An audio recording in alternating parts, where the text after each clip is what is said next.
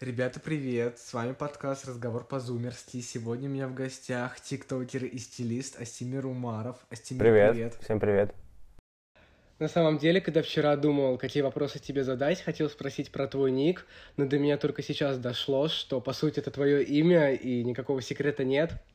Да, так и есть.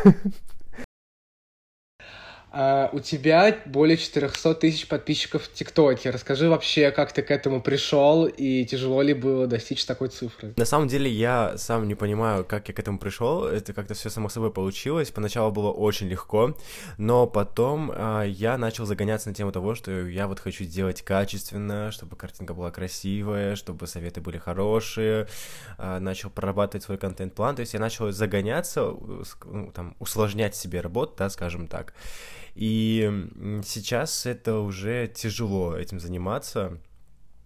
Ам, вот, но поначалу было очень классно, очень здорово. Круто, а сколько лет или, может быть, месяцев ты ведешь ТикТок? Я веду ТикТок, наверное, где-то около года. Окей, да, в целом и был такой вопрос. А почему именно мода и просто, да, почему именно мода? Ой, ну слушай, ну если я сейчас буду давать э, развернутый ответ на эту тему, мы можем так с тобой просидеть и 3-4 часа. Вообще, мне с самого детства я, я очень любил моду, я а, интересовался там брендами, у меня была куча журналов и Vogue, даже этот гребаный Космопонт. Я не знаю почему, я вот с детства почему-то очень-очень любил а, и выглядеть красиво, и смотреть на людей, которые красиво одеваются, красиво выглядят опрятно и так далее. Вот, и как-то с самого детства я начал этим интересоваться. Потом как-то я, я эту идею забросил, меня вообще унесло абсолютно в а, другую нишу. Я поступил на социологический факультет в РУДНе, а, отмучился там 4 года, вот, и после, после того, как я отучился, я пришел к маме, я говорю, мам, вот, диплом, все, я пошел, я пошел дальше, своей дорогой, я теперь буду искать себя. А, Искал себя, наверное, где-то около трех лет. А, Я работал в модельных агентствах, модельных школах, я работал в продажах. А, То есть я занимался всем, чем угодно, но не, не вот этой социологией, которую я оканчивал. И вот все, вот вся, вся работа, которая у меня была, эм, все вот эти места, они были около такие, около модные, скажем так. Вот, и ам, где-то два года назад, полтора-два года назад я понял, что я больше не хочу вообще заниматься тем, что мне не нравится.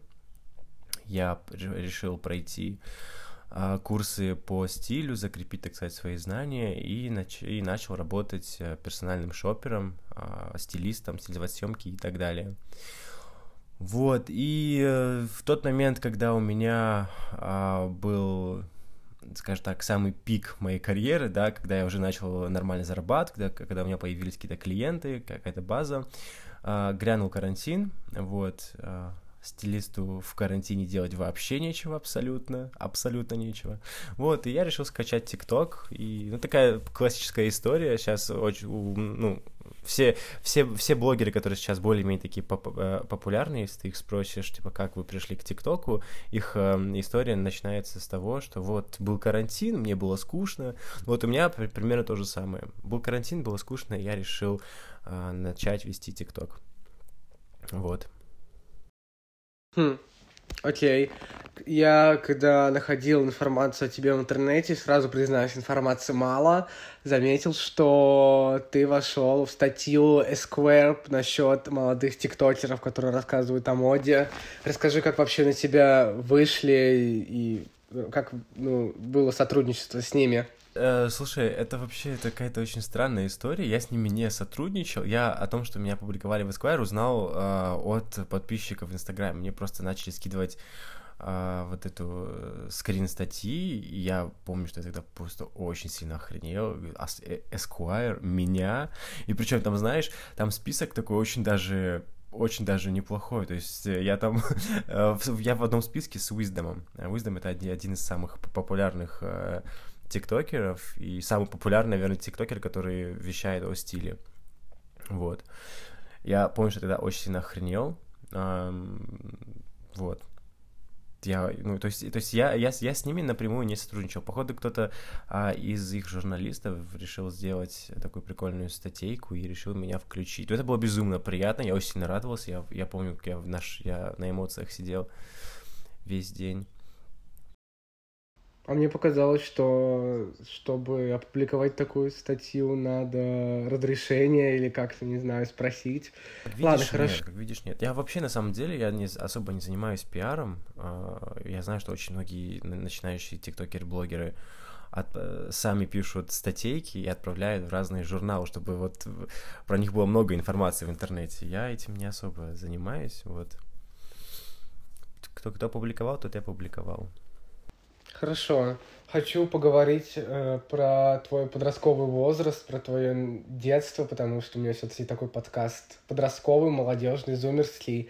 Расскажи вообще э, про свой школьный период, с чем ты сталкивался, с какими-то трудностями, и был ли ты таким же модным несколько лет назад? Я не хочу сказать, что меня очень много булили, да, или мне было прям вот там безумно тяжело, что я вредил себе, нет, такого не было, но все равно это был очень такой тяжелый для меня период, и э, мозг по потихонечку в этот период он забывает, чем я очень сильно рад.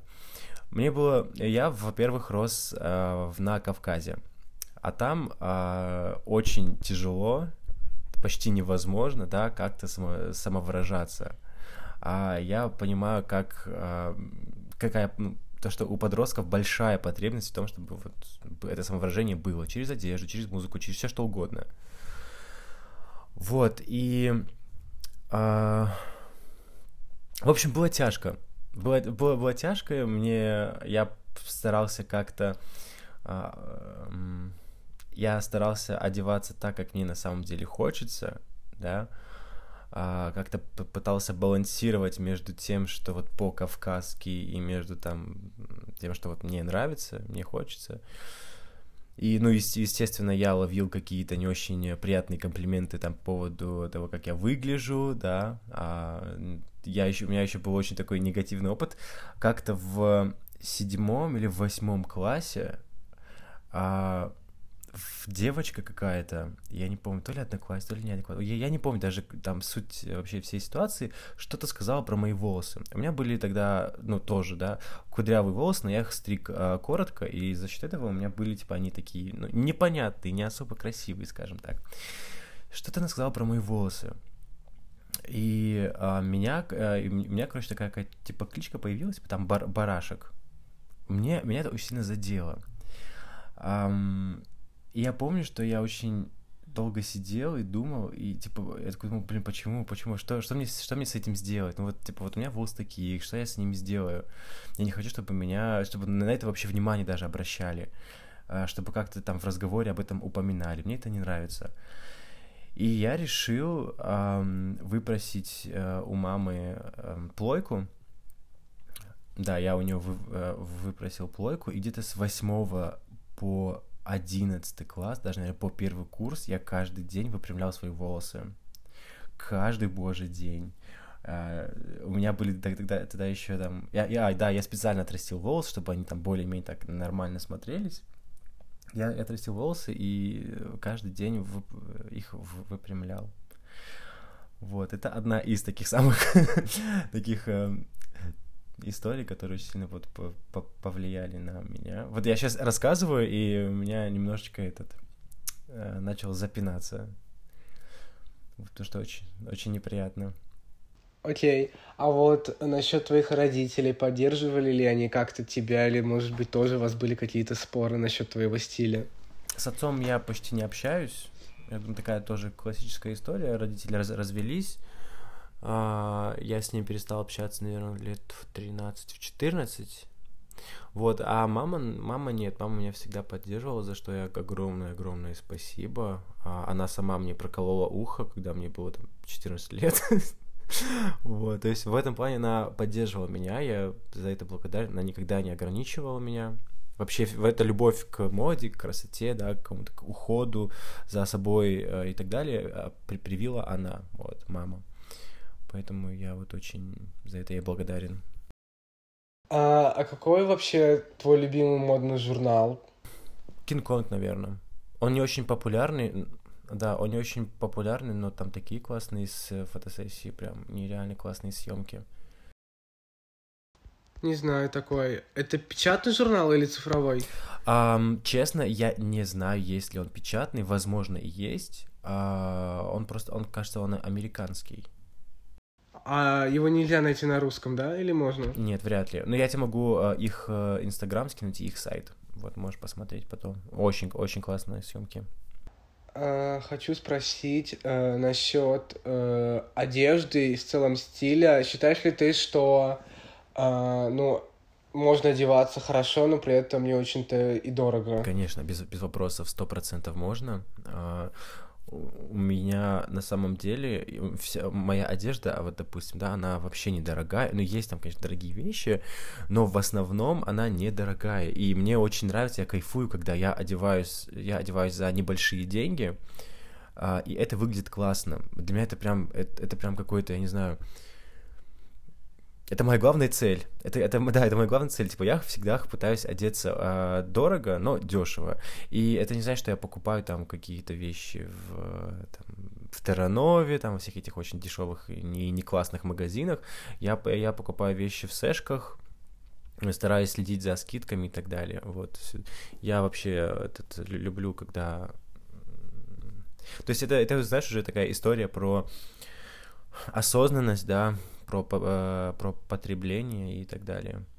А как ты относишься к паленым вещам в плане то, что люди покупают паленые вещи брендов? Это сложный вопрос. Эм, вообще не очень классно, потому что... Хотя, может, и нормально. Блин, слушай, вот э, мы можем сейчас посидеть и поразмышлять, да? Почему паленая вещь это плохо? Ну вот у тебя есть паленые вещи? Нет, вообще ни, и ни разу не было. И, на самом деле, слушай, если я этим горжусь, значит, наверное, я против этого. То есть для меня, для меня на, на, на самом деле гораздо... Эм, то есть я, я лучше пойду куплю там, допустим, вансы, да, оригинальные, чем куплю там паленые, паленую Баленсиагу, да, условно. Это да. Ну, просто, наверное, для многих это солидарность с производителями, потому что, возможно, ты знаешь такого блогера Анастасия Миронова. Вот. У нее свой бренд Iron by Миронова, бренд спортивной одежды, и она, по-моему, как-то в сторис рассказывала, что она даже там фильмы с торрентов не качает, только потому что китайцы крадут у нее одежду, и она понимает, как это неприятно. Да, а пока, пока не окажешься вот в этой шкуре, не, не поймешь на самом деле ценность чужого труда. Да, я с ней абсолютно согласен. Просто здесь, понимаешь, здесь уже другой вопрос. А, я просто очень часто в комментариях вижу у себя, вот зачем мне переплачивать огромные деньги, да, вот за эти кроссовки, которые вот мне нравятся, почему я не могу купить вот эти, ну, потому что они мне вот нравятся, почему я их не могу купить дешевле. То есть как бы э, покупателя тоже можно понять, но солидарность брендом, ну, некоторые бренды настолько, скажем так, зажались, что им эта солидарность особо и не нужна. То есть, но но опять же, поддерживать э, Китай тоже не очень классно. В общем, это, это очень сложный вопрос. Честно, я сам до сих пор не разобрался, можно ли покупать паленые вещи или нет до конца. Вот. Окей. Okay. А, снова хочу вернуться к теме буллинга. Нет, я сейчас хочу поговорить про кибербуллинг. Сталкивался ли ты с каким-то с каким-то хейтом, с какими-то комментариями злобными? Конечно, я сталкивался, это на самом деле. Я думал, что я а, к этому буду гораздо-гораздо проще относиться, но это тяжело. Это очень тяжело, потому что... М- вот знаешь, ты сидишь, у тебя не особо хорошее настроение, от, открываешь ТикТок, начинаешь там смотреть какие-то уведомления и видишь негативные какие-то комментарии, там не обязательно по поводу там, там внешности, просто по поводу того, что ты, ты делаешь, и ты хочешь, не хочешь, тебе еще хуже станет. И я, честно, я даже, я не знаю, как э, от этого немного огородиться, потому что не реагировать на негативные комментарии, на какой-то, на буллинг у меня не получается. Бывало такое, что там люди специально, там некоторые люди, они переходили, они оставляли плохие комментарии в ТикТоке, они мне писали плохие там сообщения в Инстаграме, переходили на мои фотографии и чуть ли не под каждой фоткой э, оставляли там какой-то не очень классный коммент. То есть вот ну, от некоторых людей прям вот какой-то вот буллинг он был. Да, все нормально. Ну, вообще, да, согласен, потому что мне тоже не всегда получается справляться с этим буллингом. Особенно вот э, безумно неприятно, например, когда мне что-то не нравится, то я, например, просто пройду мимо, а тут человек, ну, не поленится, он зайдет под каждый мой пост, что-то там напишет про пост. Господи, да, да, я не понимаю вообще таких людей, которые... Я никогда в жизни не оставлял ни один негативный комментарий. Я не понимаю, вот если тебе что-то не нравится, да, почему ты не можешь просто пройти мимо? Вот я не понимаю, что руководить э, этими людьми. Вот тебе настолько скучно, или ты считаешь, что... Или у тебя настолько высокое самомнение, что тебе необходимо высказать, чтобы все люди это посмотрели. Я, я не, не знаю, чем они руководствуются, но вот я тоже никогда в жизни не, не оставлял плохого комментария. Ну да, это, я считаю, правильно. А еще очень часто люди почему-то судят по человеку, совсем не зная его. Вот пример, э, ко мне вчера пришел какой-то чувак, он мне начал писать, что мой блог полное говно и что у меня накрученные подписчики, а у меня не накрученные подписчики, и меня это прям выбесило, потому что я против накрутки вообще. Я удалил его коммент, заблокировал, и потом открываю директ, а такой типа, а как же свобода мнений, а чё ты меня заблокировал? Ну, слушай, ну видно же, что накрученные подписчики, ну видно. Знаешь, это такое самое, самое такая тупая, по-моему, самое тупое оправдание плохому комментарию, да, негативному комментарию. Это мое мнение. Ну да. Но при этом ты приходишь в мой блог. Да, это первое. Второе, э, ну слушай, я не, я не знаю, насколько правильно, ну, можно ли такое употребить к твоему случаю, но мнение считается ценным э, тогда, когда вот, э, если ты, допустим, эксперт в, какой, в, в какой-то области, и ты высказываешь, допустим, другому эксперту, да, свое мнение, тогда оно ценное. Да, мне кажется, дело, дело не в экспертности, просто, по крайней мере, это должно быть выражено без негатива. И, по крайней мере, ну вот, я, опять-таки, когда ты пишешь комментарий, ты хочешь чего-то добиться. Например, если мне напишут там, а вот, вот эта статистика не особо верна, я такой, окей, возможно, я был неправ. Но когда мне просто пишут, какой-то чистый негатив, и при этом пытаются мне доказать вот именно про накрутку, что, хотя это не так. Но я признаю, что я могу ошибаться в постах. Ну да, ну как бы. Да, да, я, я, я с тобой согласен, я тоже только за конструктивные комментарии, но не за негатив. Я до сих пор, я, я каждый день чуть ли не хвалил ТикТок за то, что там нету негатива а, прош... до осени прошлого года там, так, там, так, там такие вайбовые такие люди сидели, там такой атмосфера была офигенная, было супер лампово. Потом вот глянул этот карантин, все туда перелились, да, вся аудитория. И там тоже стало не очень приятно. Допустим, вот в Инстаграме я считаю это полная мусорка. То есть здесь такие непонятные люди, которые вообще мне кажется, не, некоторые люди в Инстаграме сидят чисто ради того, чтобы оставлять негативные комментарии под постами. Слушай, я сейчас э, нахожу информацию о тебе в интернете, но это может быть э, неправдивая информация вообще не ты, поэтому если что, ты меня поправляй. А, насколько я понимаю, ты снимал обложку для журнала Shop and Go, да? А, ну, а, я не, сов, не совсем я снимал, я а, ассистировал подруге Юлии Бабкиной, очень классный стилист, всем советую. Вот, это было очень давно, это было еще, наверное, год назад, когда я вот только вливался во всю эту тусовку, да, там, во все эти съемки. Um, как это было? Это было, ну, типа, я пришел, а, мы там одели девочек, э, отфоткали и все. я просто, я просто не знаю, как э, объяснить съемку. Съемка как съемка, ничего особенного. А сам журнал, он не, он, его нельзя найти в Москве. Он, насколько я знаю, а, бесплатный, к тому же еще. И он в маленьких городах, кажется, его можно найти в России. А еще написано в интернете, что ты сотрудничал с Фаберлик и Светланова. Фаберлик, Фаберлик, да. Ну, это, слушай, это та м- информация, это... Подожди, ты, ты просто зашел на... Нет, Фаберлик и Светланова, это, знаешь, это а, тоже съемки. На самом деле я не хочу об этом говорить, о них, потому что это не самые такие... Я вообще, э, на самом деле, я стараюсь э, убрать все вот эти вот мои прошлые съемки из жизни. Я не хочу вообще даже про эти бренды вспоминать, не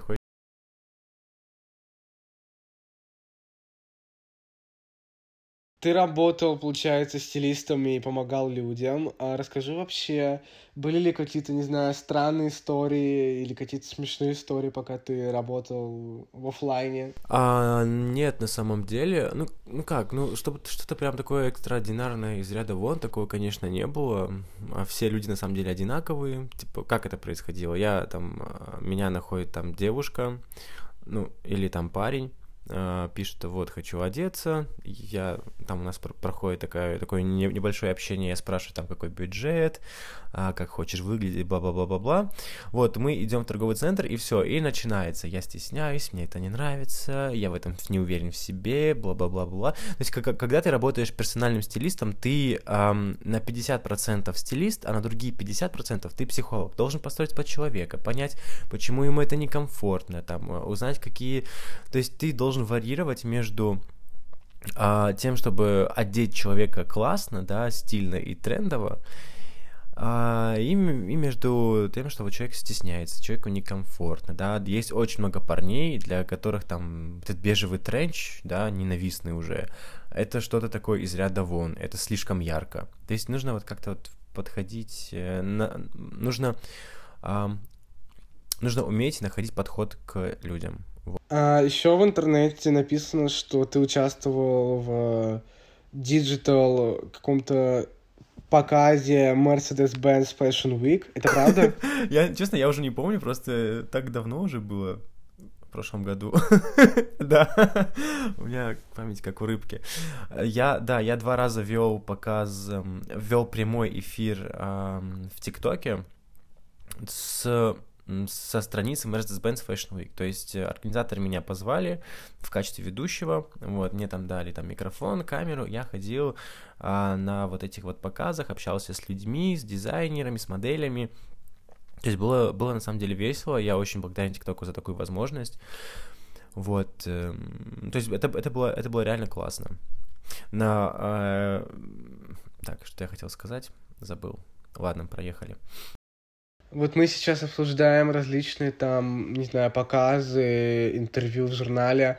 А вот э, на твой взгляд, какой самый, не знаю, высший, высшая точка твоей карьеры на, на данный момент? А, я, я понял. Я очень сильно э, надеюсь, что это никак не дойдет до Александра Рогова.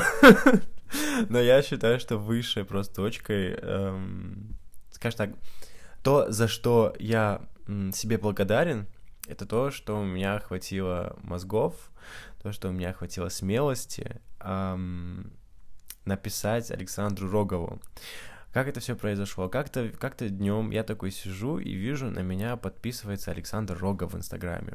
А, чтобы ты понимал, это один из тех людей, да, в России, а, на да, то есть он, я, я очень, я вот беру с него из Карцева пример, потому что это то, к чему я стремлюсь. Я хочу быть попсовым стилистом, то есть такой вот хочу быть. А, и когда, когда он на меня подписался, я просто охренел. А, я не стал ему писать ничего, просто тоже его зафоловил, зафоловил. Вот, и спустя, короче, какое-то время он меня, он мне пишет, начинает там на сторизы мои что-то отвечать, мы начинаем так немножечко переписываться, он меня зовет на свой показ, это как раз был в тот, э, за день до того, как я должен был вести Mercedes-Benz Week, у него, у него тоже там был показ, э, и э, после этого показа я такой сижу и думаю, блин, я вот настолько, прям вот чуть-чуть, я вот уже близок к тому, чтобы с ним познакомиться лично. Почему я не могу просто сейчас ему написать а, и продолжить просто хотя бы один тикток снять? Это же типа займет 10 минут. Я эту идею мусолил в себе, наверное, там две недели точно. Мне просто не хватало смелости ему написать. В итоге я ему пишу, он, э, я просто был в шоке с его ответа, он вообще, типа, вообще на, на пофиг, да, конечно, приезжай, я буду в офисе вот тогда-то, приезжай там поснимаем. Я еду, э, приезжаю к нему в шоурум, вижу, там сидит, типа, вот, вот этот Александр Рогов, от которого я это чуть ли не фан, фанател одно время, и я вот, я помню, что вот я, я, я жму ему руку, и у меня в голове такая вот мысль проскочила интересная, типа, вау, типа, если я смог вот так вот сделать, ты знаешь, что я смогу еще больше. И вот, знаешь, такой прям переломный почему-то момент для меня был вот этот момент, когда вот э, мы с ним просто сидели на диване, болтали, когда ты сидишь вот сам с человеком, да, на диване и общаешься, да, и общаешься а, с человеком, на с человеком, которого ты, вот, ты видел вот в детстве, ну, относительно, да, в детстве, на телевизоре. Типа это прям был вау такой момент, и я считаю, что вот на сегодняшний день это одно из моих самых больших достижений. Хотя, хотя у меня как бы были классные сотрудничества с, там, с там, а, иностранными брендами и так далее, но почему-то вот я считаю вот своим самым большим таким достижением то, что я знаком с, с Александром Роговым. А о каком достижении ты мечтаешь, ну вот с точки зрения профессии? Э, все мои цели, которые у меня в голове, да, есть они вообще не в сторону офлайна, они вообще не в сторону всей этой а, модной индустрии, потому что я люблю моду, но я не люблю индустрию в России абсолютно. Я чуть ли там не ненавижу.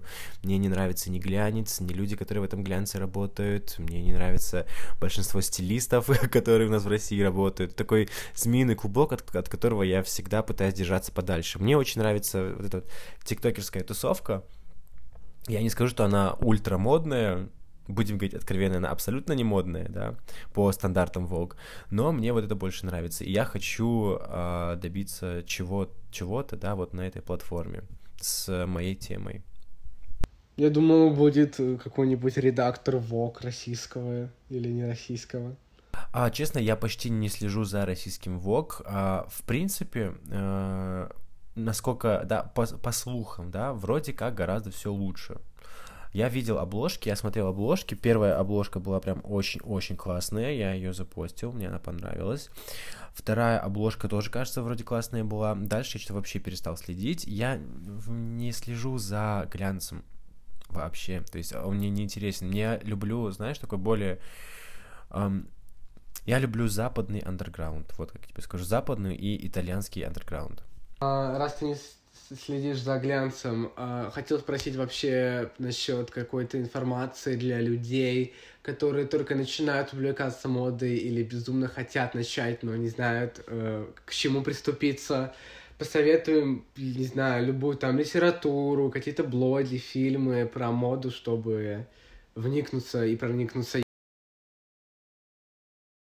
Слушай, на самом деле, если э, среди тех, кто слушает, есть кто-то, кто хочет стать стилистом, все гораздо проще. Не нужно, не нужно покупать никакие курсы, не нужно там задрачиваться над какими-то э, суперсложными материалами, изучать эту гребаную цвето...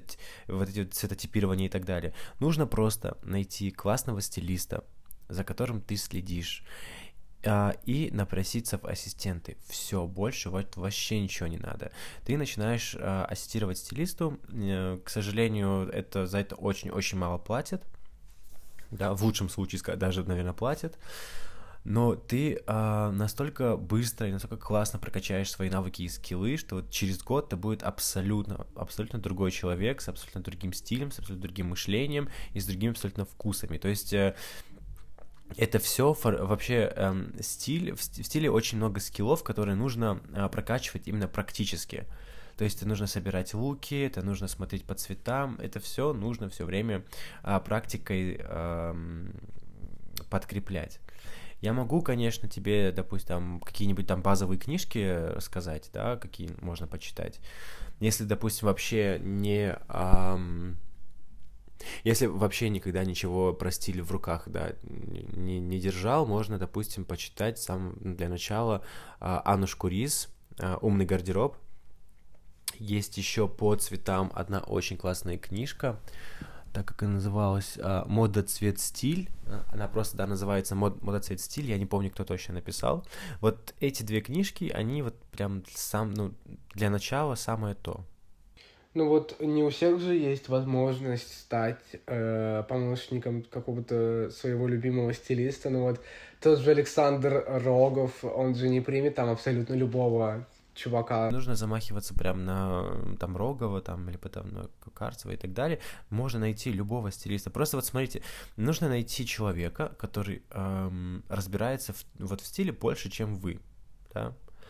Просто вот просмотрите вот эти вот своих претендентов, да, своих любимых стилистов посмотрите и э, напишите тем людям, которые вот вам, во-первых, импонируют, которые, которым обязательно вот нужно писать тем, э, чей стиль, чьи съемки, чьи луки вам нравятся. Это прям обязательно, чтобы не было никакого дисбаланса и вы не навредили своим, своему какому-то внутреннему вкусу. А, хотел задать один вопрос, но забыл, поэтому задам сейчас. Какой твой любимый бренд одежды и у меня, у меня такого, у меня такого нету, ну типа а, вообще нету. Я а, раньше очень сильно фанател по Versace, очень сильно, хотя это самый попсовый, да, такой бренд. А, ну, скажем так, фэшн-стилисты не считают его очень классным. А мне нравится Versace тоже очень. Versace, да, очень-очень классный бренд. Я люблю и Donatello, мне нравится и история бренда, и мне нравятся их, их коллекции. В общем, прям очень, очень сильно люблю. Но, точнее, любил. Сейчас я вообще не могу никого выделить, потому что мне настолько разные вещи начали нравиться. И почему-то я это все эти вещи а, нахожу, да, ну, все эти вещи, которые мне нравятся, нахожу либо в секонд-хендах, да, либо у российских маленьких дизайнеров, либо там, опять же, у западных маленьких таких дизайнеров нишевых, либо там у итальянцев. То есть все очень так... Либо, либо мне просто все приелось, либо как-то я это перерос. Ну, то есть у меня нет какого-то, какого-то определенного эм, бренда, который я прям очень сильно люблю. Ты упоминал секонды, а вообще поделись, может, какими-то своими любимыми секондами Москвы или не только Москвы, если ты еще где-то бывал. В общем, я э, очень люблю планету секонд-хенд. Я люблю секонд-хенды, которые находятся... Там есть три сэшки. Э, они находятся на чистых прудах. Вот, вот если, допустим, ты там будешь, просто введи second hand, и вот три ближайших, э, три ближайшие сэшки, они самые такие классные, их очень люблю. Вот, э, больше адресами делиться не буду, потому что потом мне негде будет покупать мои любимые вещи. А, хочу поговорить с тобой насчет твоего инфопродукта. Насколько я понимаю, это марафон, да? Да, это был марафон. А, мы его уже закончили успешно. Было тяжело, сам, сам марафон был не тяжелый, но было очень тяжело его делать, составлять. Э, это вообще мой первый опыт был. Э, и это такое... В чем сложность? В, чем сложность? Ну, то есть это, это было, на самом деле, это реально это было очень тяжело, потому что я вот когда сел, я такой понял, окей, а вот хорошо, допустим, вот я все понимаю, я все знаю, а с чего начинать? То есть мне нужно вот всю эту, вот все эти терабайты, да, информации в голове поместить в, там, в презентацию, в видеоуроки, в какие-то там домашние задания и сделать так, чтобы все, всю, всю эту информацию мог понять абсолютно любой человек. Это было так тяжело. Я сидел, это все структурировал.